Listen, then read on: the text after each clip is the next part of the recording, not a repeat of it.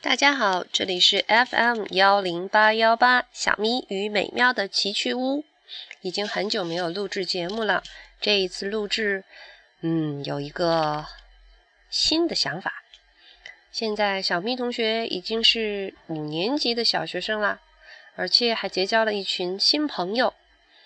嗯，他们最近呢在玩古诗词和英语诵读，所以为了小小的协助一下。我就给他们抛砖引玉，因为小咪现在每天晚上有一个小时的钢琴时间，所以不能及时的坐在微信群里和大家一起诵读。那么，猫妈小咪妈决定做一个引读，给大家先录制一小段英文的小故事。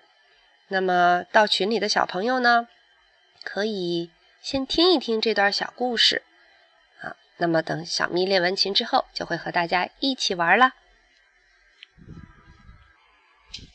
English Story Time The Sixth Egg by Richard Arrage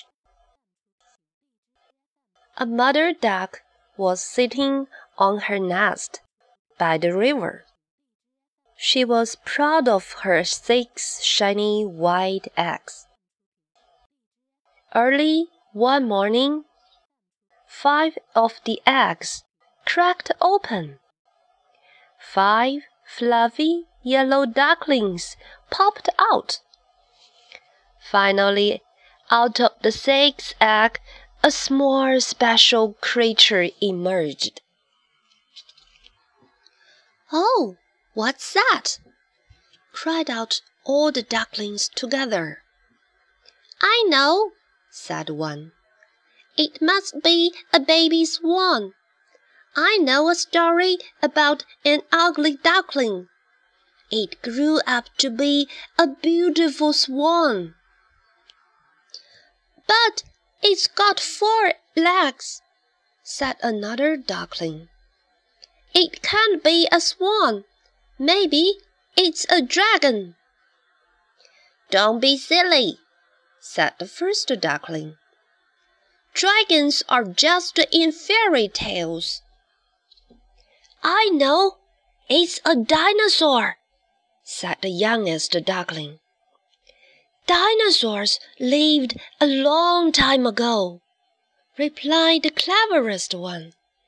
They are all extinct now. Just a crocodile came swimming along the river. She was very sad, and tears were rolling down her face. Where is my baby? I've lost my baby, she cried. Suddenly, she saw a baby crocodile sitting among a group of baby ducklings. She swam happily to him She was still crying, but now her tears were tears of joy. Language note 语言小贴士 In English, when we say someone is crying crocodile tears, we mean they are not real tears. Below is an example. The man wept crocodile tears at his enemy's funeral. Of course, in our story, our crocodile's tears were real because she was a real crocodile. Okay, that's our English story. 大家听一听，然后猜一猜，在我们的微信群里说一说这个故事究竟讲的是什么事儿，好不好？那么今天的。 English Story Time 就到此结束啦，拜拜。